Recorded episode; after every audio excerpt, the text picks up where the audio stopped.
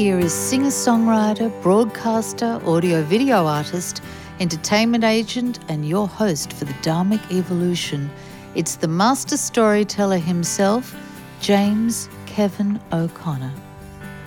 Hey everyone, welcome back to the Dharmic Evolution. Oh, what a great guest I have today. I learned so much from this gentleman in such a short time. He is one of America's top communication speakers, theorists, and coaches. He's a passionate teacher. He's committed to helping people find clarity in their thinking and ideas and then delivering them with panache. He's been commissioned by Fortune 50 companies to write for many CEOs and presidents. He's coached people to give congressional testimony, to appear in the media, and to deliver unforgettable TED Talks. He's worked widely with political and educational leaders, and he has himself spoken, led conferences, and moderated panels at venues around the world. During the last election cycle, he provided expert commentary on the presidential debates for CNN. His methods, which are well known for challenging conventional thinking, have been published worldwide. His acclaimed book on public speaking, Working the Room How to Move People to Action Through Audience Centered Speaking. It was published by Harvard in 2003 and reprinted in paperback in 2005 as Give Your Speech, Change the World How to Move Your Audience to Action. His book on authentic communications, Trust Me, was published by Jossey-Bass in January 2009. His book on communications and brain science, Power Cues The Subtle Science of Leading Groups, Persuading Others, and Maximizing Your Personal Impact, was published by Harvard in May 2014. And his latest book is Can You Hear Me? On the Perils of Virtual Communication, published by Harvard in 2018. Nick served as editor of the Harvard Management Communication Letter from 1998 to 2003. He has written hundreds of articles for local and national publications and appears frequently on radio and TV. Nick is a former fellow at the Center for Public Leadership at Harvard's Kennedy School of Government. After earning his PhD in literature and rhetoric, Nick spent a number of years teaching Shakespeare and public speaking at the University of Virginia, Lehigh University, and Princeton University.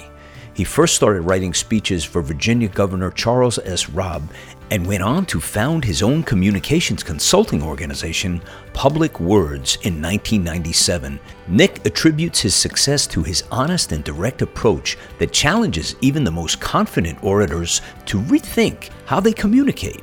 You better strap up your seatbelts because we're taking a ride today on the Dharmic Evolution with Dr. Nick Morgan. So, Dr. Nick Morgan, welcome to the Dharmic Evolution. Thank you for being here today. Thank you. It's a great pleasure to be with you. I um I was so uh, happy to to meet you via your brand and um, you know find, found out what you did and I've never had anybody with the specialty niche that you have on the show before, and I'm really excited about it for the benefit of not only my listeners, but myself as well. I learned so much by going on your website, and I caught some of the um, some of the debates that you did back in 2016, modeling and, and observing body language, and then and then you know you know like just talking about it and explaining to people what that's all about. And I'd like to touch on a bunch of the things um, that you do in your world, um, but I'd like to start with just by asking you, um, how did you ever get connected to, you know, the interest first of all in what you do um, and then all, all of a sudden you you found yourself years later turning into a big brand and teaching people and and all the things that you do. So how did it first connect with you to say this is something people need? The, uh, the origins of that go back a long way for me. I was 17 actually. Uh, I was tobogganing, and by the way, a little footnote: advice for living to your listeners and and viewers never toboggan. It's just not a good idea. You can't steer the the thing. Yeah. um, so uh, I crashed the toboggan, uh, fractured my skull, was in a coma, and I actually died for 15 minutes during the week that I was in a coma. And it was just like in the movies. They came rushing in with the the paddles and shocked me back to life, and I went and came back to life. Um, and when you come back after a traumatic brain injury like that, you get tested to see if your brain still works. And I was very lucky, mine did. Uh, although uh, I say to people, uh, I voted Democratic ever since. And and my Republican friends say, "Well, see, there was brain damage," but uh, that that used to be a joke. Now, in the partisan world we live in, I don't know if that's funny anymore. So we'll let that one go. But what what they couldn't test for and and what took me a long time to figure out was that I lost the ability to read body language. This is a very strange thing. It it turns out that the state I was in was is somewhat like autism for about a year, um, and I had to retrain myself step by step by studying other people's body language. And you can imagine most of my friends, of course, were 17 also and at 17 everything you say is sarcastic so I, I would i would go to school and and my friends would say nick you look great and i would say thank you yeah and they would say no we were sarcastic you look terrible uh, and I would then try to figure out, oh, what did they mean by that? How so could you I? You literally tell? didn't know. You you just, I didn't know. Wow. I took people. I just took their words at face value because I no longer was able to evaluate the body language that tells us really everything we need to know about people's intent and what they mean. Uh, and so I became fascinated with that and gradually trained myself, retrained my brain uh, to be able to, to read that like everybody else can, uh, especially with people that we know. Um, we're very good at, at unconsciously reading the body language of our friends, our colleagues, our family. Um, we are not good at reading the body language of strangers. Um, and in fact, most people aren't. There's a there's sort of a myth that the CIA and the FBI and the and the police can can detect lying. They're actually even with a lot of training not much better than chance. Yeah. 50-50. Um, and so we're just not very good at that. But um, what we care, what we humans care about is intent. We care about what the other person means toward me and and I want to get my intent across to them.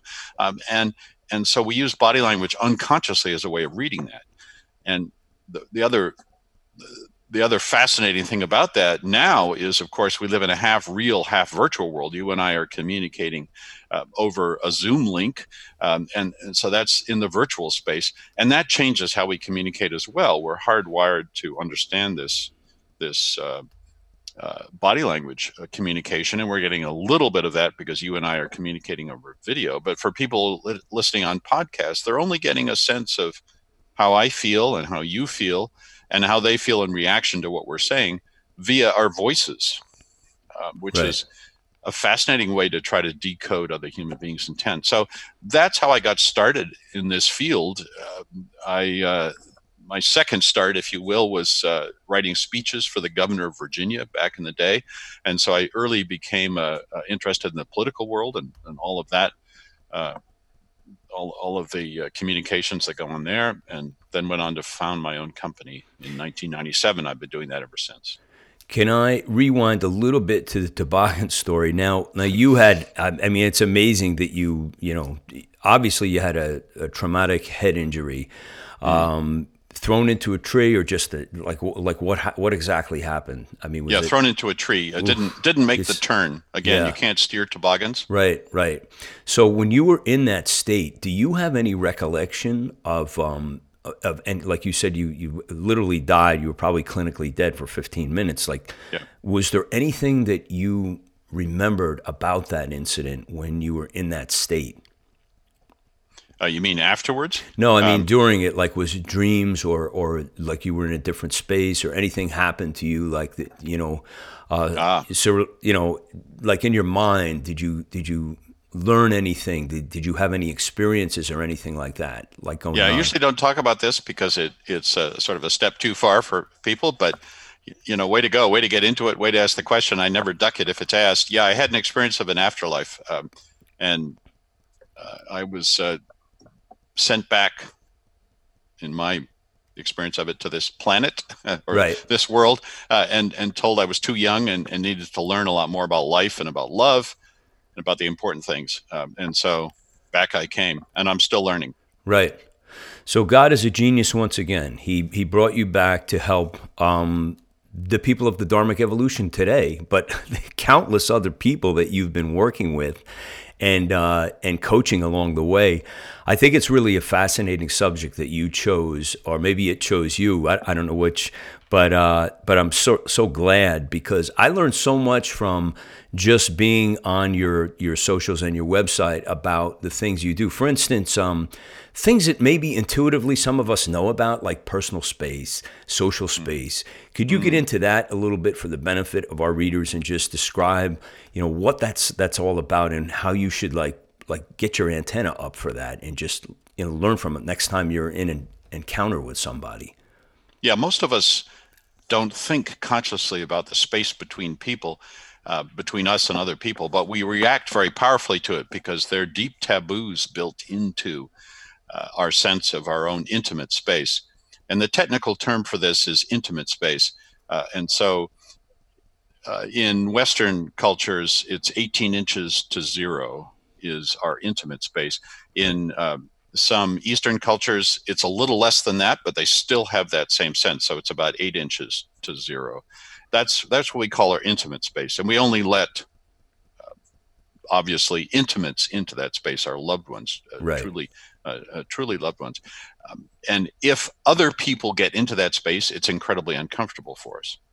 Um, the the next uh, rung out, if you will, is from 18 inches to about four feet, uh, and we call that personal space in the trade. And that's the space where we all we humans all pay most uh, attention. We we're we're deeply and truly engaged. Then from four feet to about 12 feet is social space.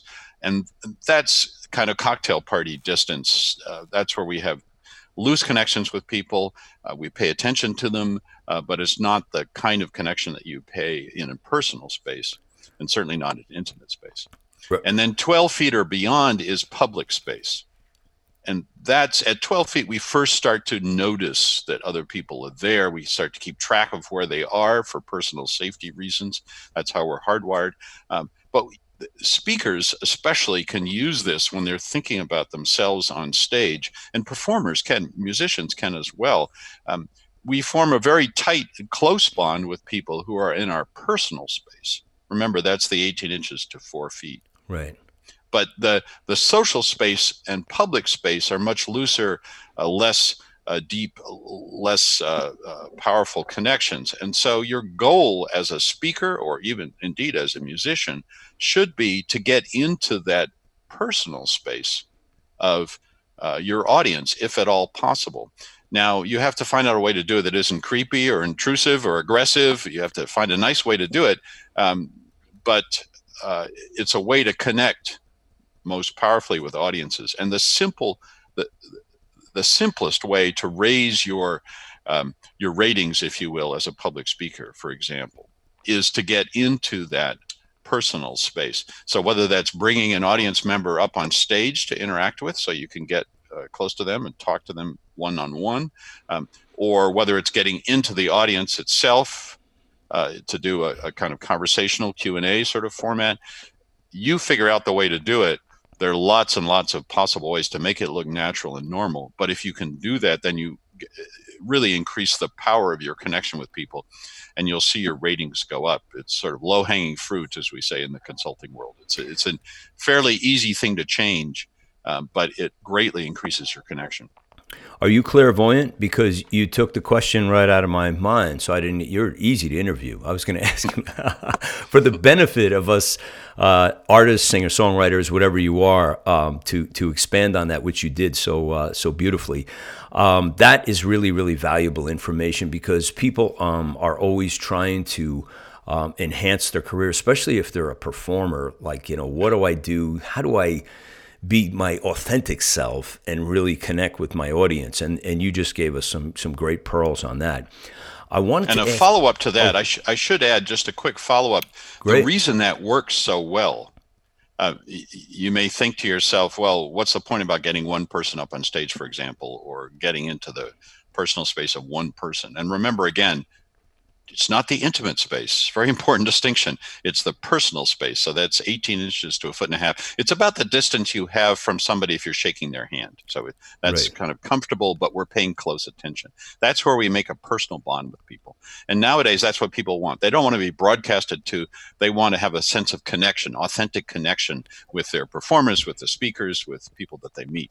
And so that's that's what we're talking about here. The reason that's so powerful for an entire audience, even if you only connect with one or two people in that personal way, is that we have these things called mirror neurons in our head. Um, and when we see somebody experiencing an emotion, we literally have a neuron that fires that fires that same emotion in in our heads. And so if you bring somebody up on stage to make this very simple, you shake their hand, they feel cool or excited or maybe even a little nervous because they're on the stage, they're next to the performer. It's a cool moment. What happens is that everybody else in that audience, they get neurons firing in their head, feeling like, oh, I have a connection with that with that performer too. Yeah. Works for speakers, works for performers. So that's what I'm talking about. Mirror neurons means that what you do with one or two people in the audience then affects the entire audience. And that's what um, many performers don't realize that uh, connecting with one allows you to connect with the many. That's fascinating. That's the first time I've ever heard it explained that way, and it makes total sense. You know, uh, the empathetic uh, feeling of I'm there, I'm, I'm there with yeah. that person on stage. That's that's fantastic. Um, you've had uh, quite a career in education um, as both you know as a um, as a teacher can you tell me um, about the experiences you had both teaching you know you were teaching shakespeare and a whole bunch of other things. Can you give us some of the uh, the highlights of that period of your life when you were doing that? Yeah sure. So uh, i was uh, in fact teaching uh, shakespeare and public speaking at the university of virginia when i got a call from um, the state secretary of education, and he said, "Morgan, how would you like to put that academic bullshit of yours to the test?" I hope you can say bullshit on your podcast. Uh, if not, I've just said it twice. Uh, apologies. Uh, he said our speechwriters had a nervous breakdown. The governor's speechwriters have a nervous breakdown, and, and, and we need replacement on short notice. You're a, you you teach public speaking. Surely you could you could help. And and I had literally been very comfortable in, in an academic setting. I love teaching. I love getting students uh, to a better place in terms of expressing themselves, finding their voice, giving their uh, giving their speeches. So the idea of of writing speeches for a governor was was a huge step for me.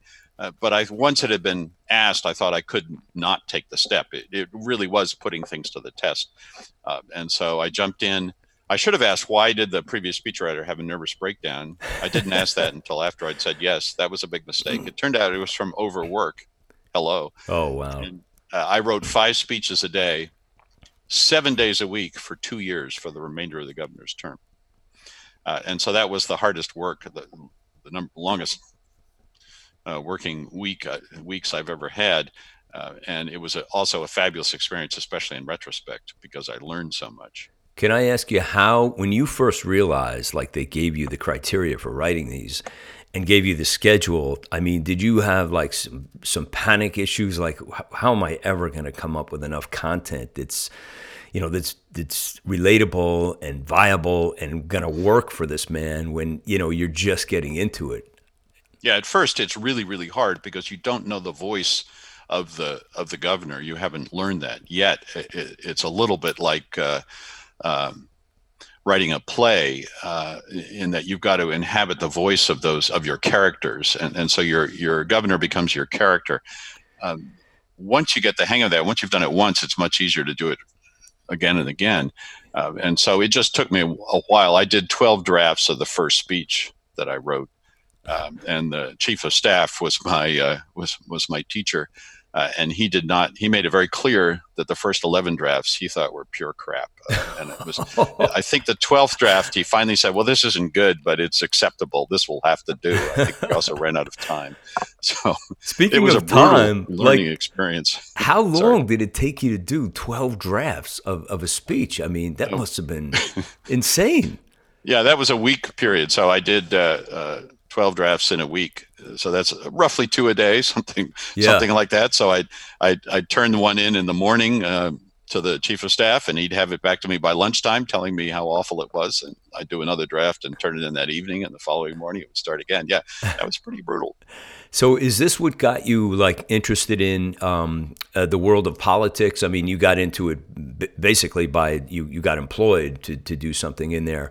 But with that happening to you, did you find it? Um, this is an area where I feel like I can I can add a lot of value um, outside of the speech writing, but just being interested in this in this world.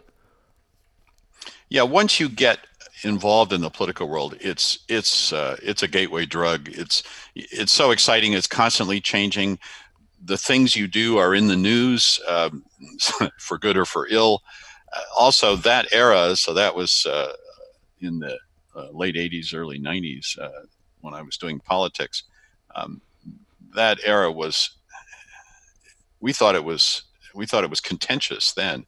Yeah. But it's a lot friendlier than the era now. I, I don't know how I'd feel about it now, where everything is so tribal and and, and uh, nobody seems to uh, really entertain ideas seriously anymore. It's just about which tribe you belong to. Yeah. Uh, so I don't know how I'd react to that. This is it's a tough world now, but at the time we really had a sense that that the things we were arguing about could make the state better a better place, uh, and that's just a very exciting thing to be part of.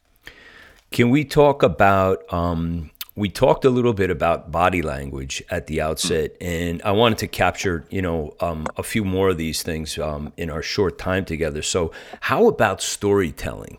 Can you tell us um, a little bit about, and again, for the benefit of other people who listen to this show who are who are writers who are trying to tell really good stories, like with music, but then there's a lot of podcasters that listen and author speakers and thought leaders.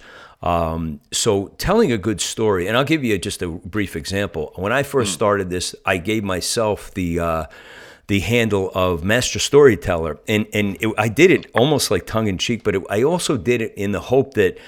Well, if I keep putting it out there, because I came from an electrical background, and the guys did you know i started my own business and you were an electrician you were a, you were an apprentice but then you became a master electrician so i said well if i keep telling myself that i'm the master storyteller i better get good at it and, and really work my ass off to be one and so um, so i'd like you to tell us um, your experiences with storytelling and how to how to be better at it how to uh, how to like entertain people, capturing uh, their attention with story and using story as a powerful um, way to you know get them connected to what you're trying to teach.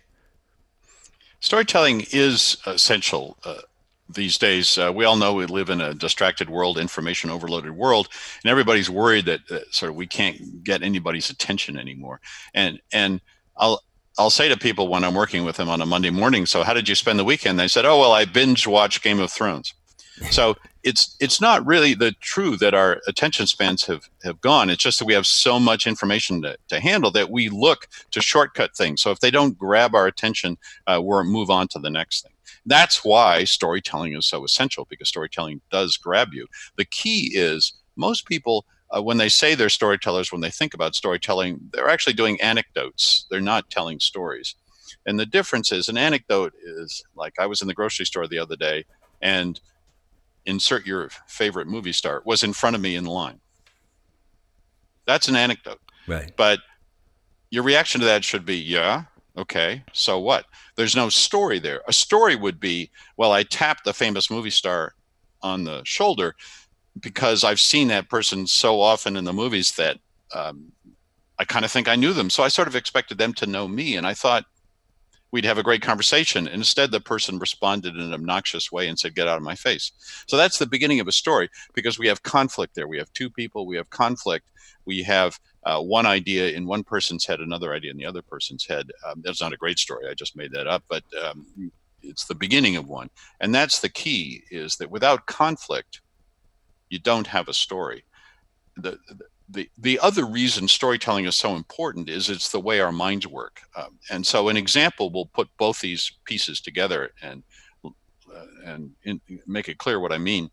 Imagine you're two years old, you wander into the kitchen. There's this glowing horizontal orange thing that looks strangely attractive and irresistible, and you go over and you put your finger on it, turns out to be a hot stove. You react with shock, with pain, with grief, with anger, with fury, with surprise, with shock. You're just you're completely uh, uh, upset, and and and your your normal life, everyday moment to moment life is disrupted by this horrible experience. You never forget that. You never put your finger on a hot stove again.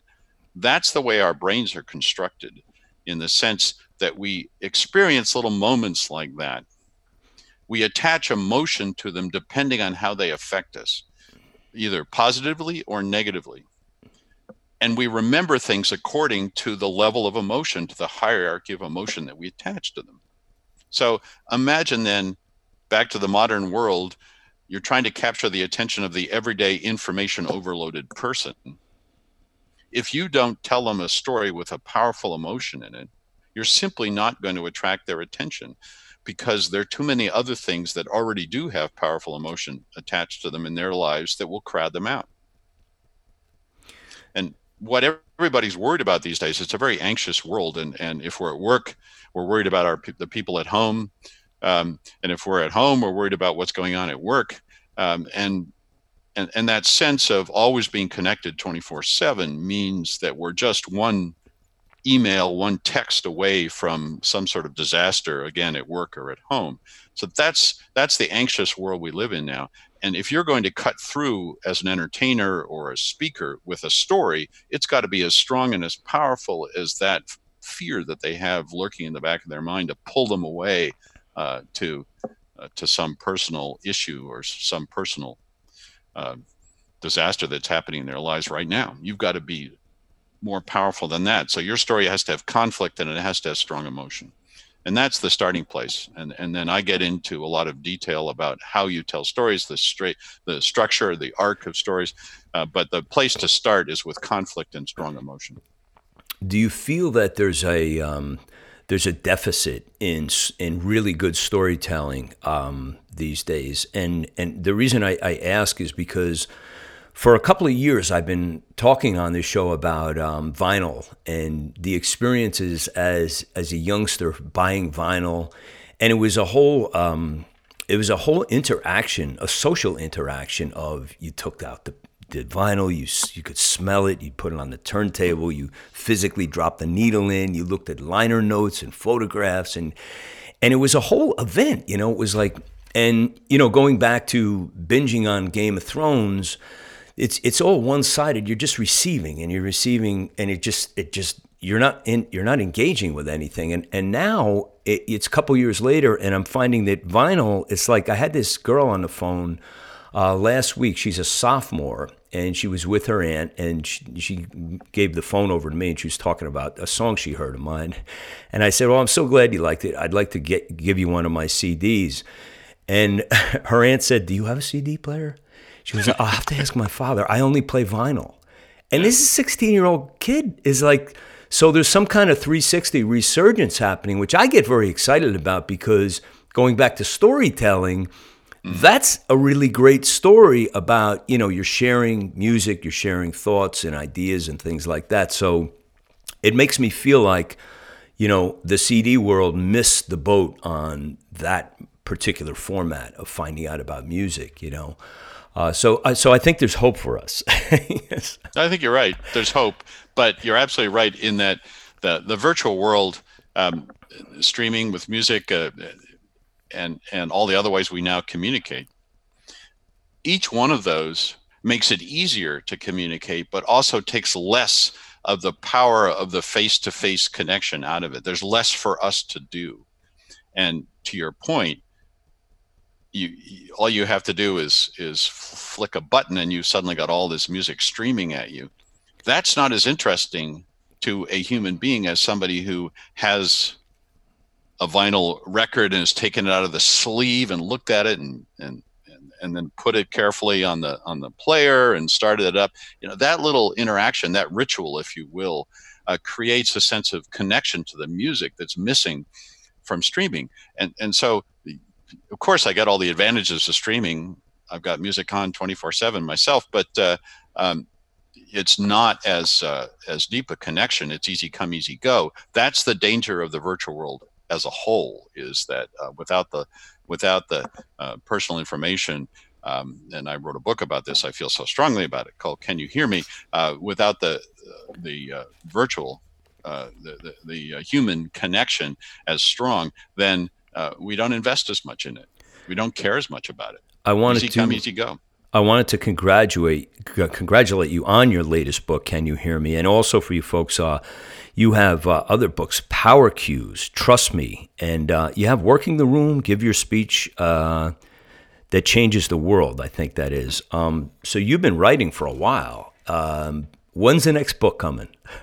uh, yeah, the next one. Uh, well, I've got two in the works. Uh, I had a feeling I've been overachieving lately. Uh, I've got two in the works. Uh, uh, one's a, a, a, very straightforward, basic primer on public speaking, but it's how to speak um, in casual situations. So you suddenly get five minutes, uh, uh, or you, are in a conversation, in an important meeting, and everybody looks at you and says, uh, "Okay, Nick, what do you got to say about this?" It's about being able to tell a powerful story in those kind of more casual moments um, as well as the formal ones. So uh, that's the that's the next one. I think that'll be fun. That'll be awesome, especially for you ladies and gentlemen who go out and do like these radio promo tours, um, where you just have like a you know a, a, segment of the here's the mic and you've got by the way you got two minutes and you know right. we're going to go to commercial or so that's make us care yeah, two minutes. Yeah, exactly. That's fantastic. Yeah. Um, I want to ask you about. We can go to either two, one of these two. I want you to talk about either communications and or public speaking, or or both. But can you share with us? Um, these are two areas that you excel in and help people with. Um, can you tell us a little bit about that? Give us some words of wisdom on those two subjects, or one of them. Uh, well, I work with professional public speakers and with executives, both who who speak for their business or on behalf of their business. Uh, so that's really my sweet spot is working with professional uh, speakers and executives. And the the the, the key there always is um, it used to be you could speak in a formal way with a script and and hide behind a podium and and there were all these barriers between us and the audience and and the, the, those those are kind of give you sort of security. You don't have to show up with a lot of personality to those.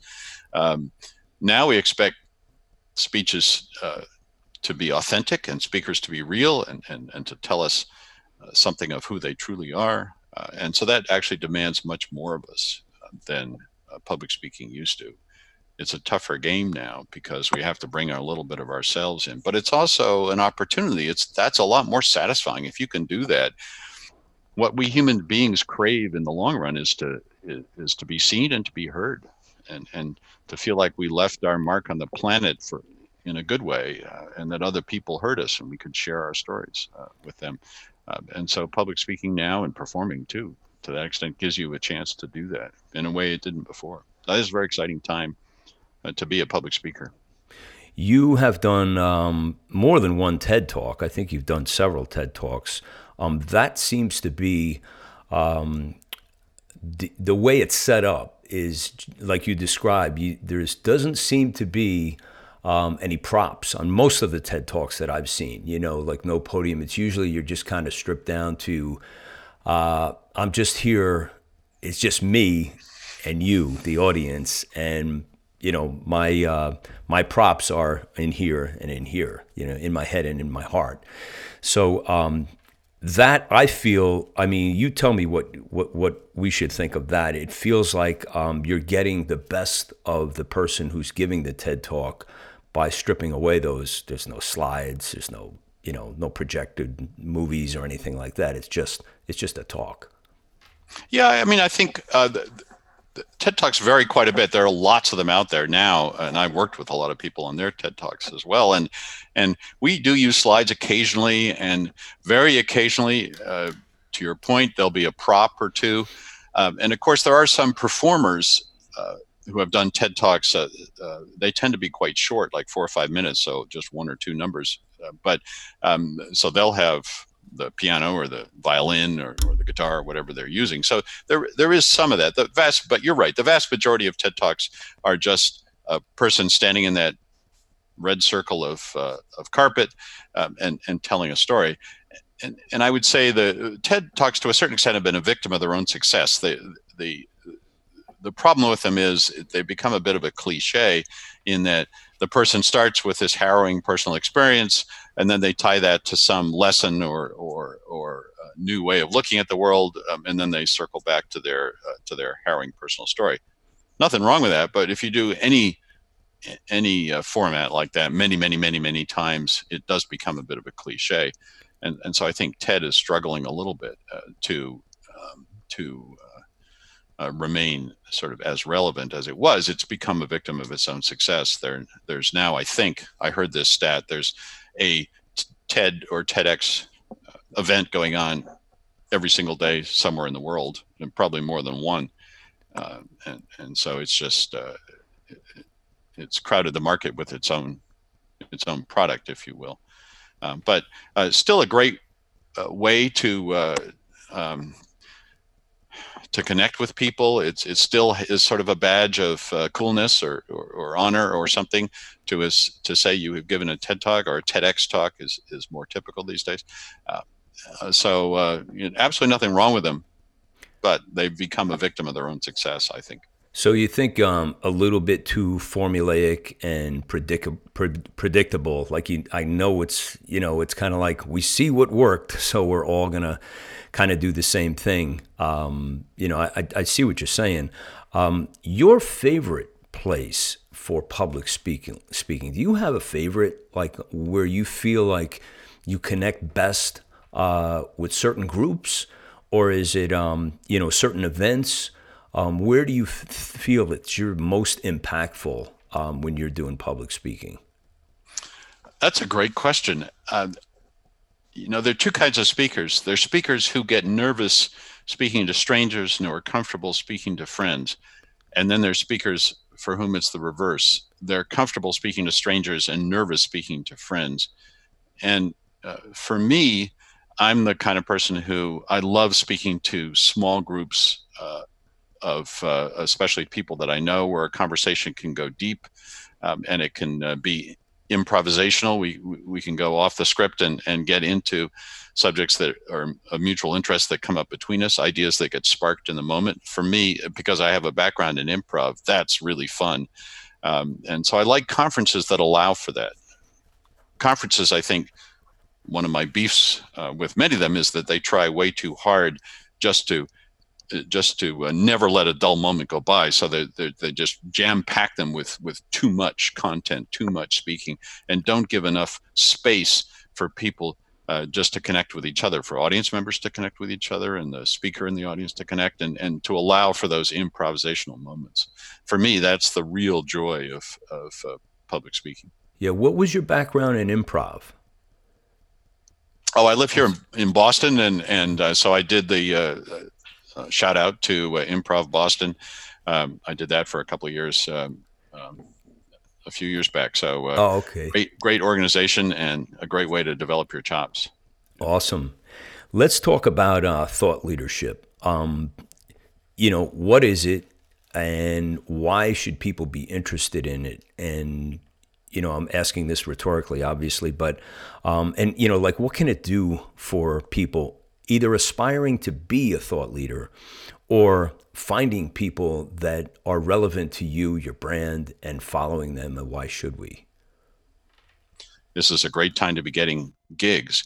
Um, well, um, to establish your expertise in that, you have to do a number of things to show that you're a thought leader. So you have to put out some free content to the world in some way, and then you have to market that on in social media in some way, um, and sort of your choice how you want to do that. But you've got to find a lane and stick to it. So it might be a blog, it might be YouTube videos, um, it might be Instagram. There, there are all kinds of ways to do it now. That's the good news. The bad news is you have to do that, find a lane do it consistently, do it well, so that you get to be known because there's so many other people doing similar things in the world right now that just to get the world's attention takes a lot of time on task. It takes a lot of patience.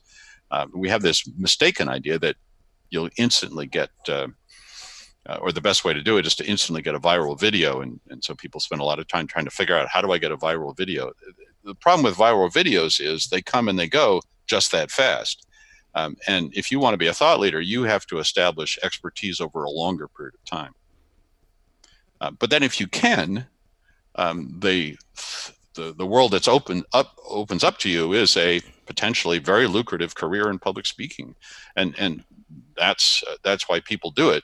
Um, uh, in the operational sense, I hope the reason they're doing it, the deep reason they're doing it, is because they have a passion for the subject. Because you're going to be spending an awful lot of time, say, on artificial intelligence. So if you don't really genuinely love it, it'd be a great mistake to say, I'm going to become a thought leader in artificial intelligence, because the amount of time it's going to take to establish yourself um, in the busy world, in the fast moving world we live in now, and then to stay expert in that, the amount of free stuff you have to put out to the world, and then and then the uh, content that you ultimately get paid for. Uh, there's so much work there. It's it's a lifetime career. So don't do it unless you really really love it. Does that answer your question? Or yeah, no, that's that's great. That's great. And I also um, I wanted to ask about a problem that I've seen um, for a while now, um, not only with myself but with with other people who um, are, as my friend Dara Brustein put it, multi hyphenated, uh, you know, industrialized people who are always creating, just always creating something. And and the problem with that is it's very, very hard to cut off one of your babies and say, nah, I'm going to have to put you in the parking lot for now because I'm, and, and it's, it's necessary to your point. If you're going to be successful at anything, you know, anybody will tell you in business the, the, the way to get ahead is specialization and stick to what you know, as you just, you know, uh, yeah. alluded to. So I wanted to ask you, based on all of the things that you have done to build your brand and your business and, and all of the different disciplines and things that you have, have you struggled with this? Or had a period of your of your life or your career where you you had the same kind of challenges where I got all these great things and it's like you know, I'm dividing my time amongst, you know, whatever it is. From some musicians, myself, it's podcasting. It's I have an agency of you know singer songwriter writing songs. So it's like, you know, you have to really be disciplined about your time, but you also have to put the right amount of energy into the right subject at the right time to to get some traction. So is that something I mean, that you've had? Uh, yeah, well, it's an ongoing struggle. Yeah. I mean, my first and, and truest love is writing, uh, but uh, uh, as all the authors out there will know and hear me, uh, it's very hard to make a living as an author. The the numbers who who can actually do it just writing, the uh, the Stephen Kings of this world and the and the J.K. Rowlings of this world, you can count on the fingers of a few hands and and feet, um, and the rest of us have to figure out something else to do and so we got into coaching or, or we're performers of one kind or another. Um, the the way to the way I found to balance all those competing demands and, and the need to make a living um, is to the extent you can try to focus as much as possible all the activities so that they're feeding the same passion. Uh, and and I realize that's easier said than done, uh, but that's the that's the the path that you have to find and That's follow. great. That's great. That's exactly what I'm doing. You, you read my yeah. mind again. Yeah. I'm so glad we got together. my pleasure.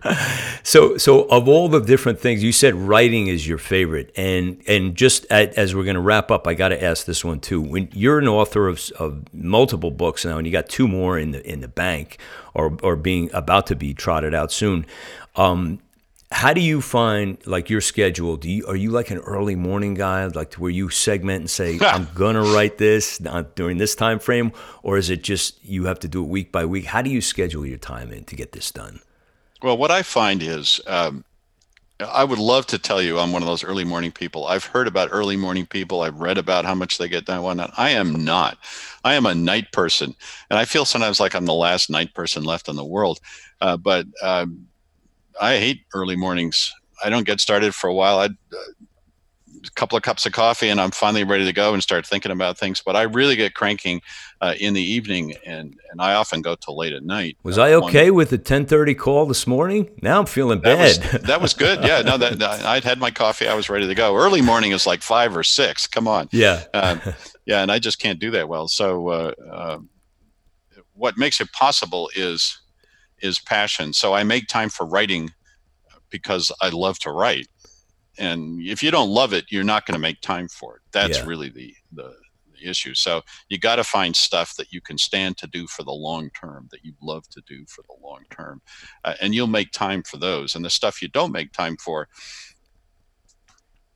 is going to uh, fall by the wayside, and you just better uh, look back, kiss it goodbye, and move on because yeah. Uh, uh, you're not. Uh, you, there's always more that you could do. Uh, you're never going to get done with, uh, especially with the social media world that we live in now. You can you could do Instagram, LinkedIn, Facebook, uh, Twitter forever, and never you'd never be done. Right? Yeah. So it, it, you've got to focus on the stuff you love doing and, and pick the things amongst that set of, of activities that keep uh, keep you alive, keep you uh, keep food on the table, um, and then just try to get as much joy out of you as you can out of the out of the things that you're doing on a daily basis. Right.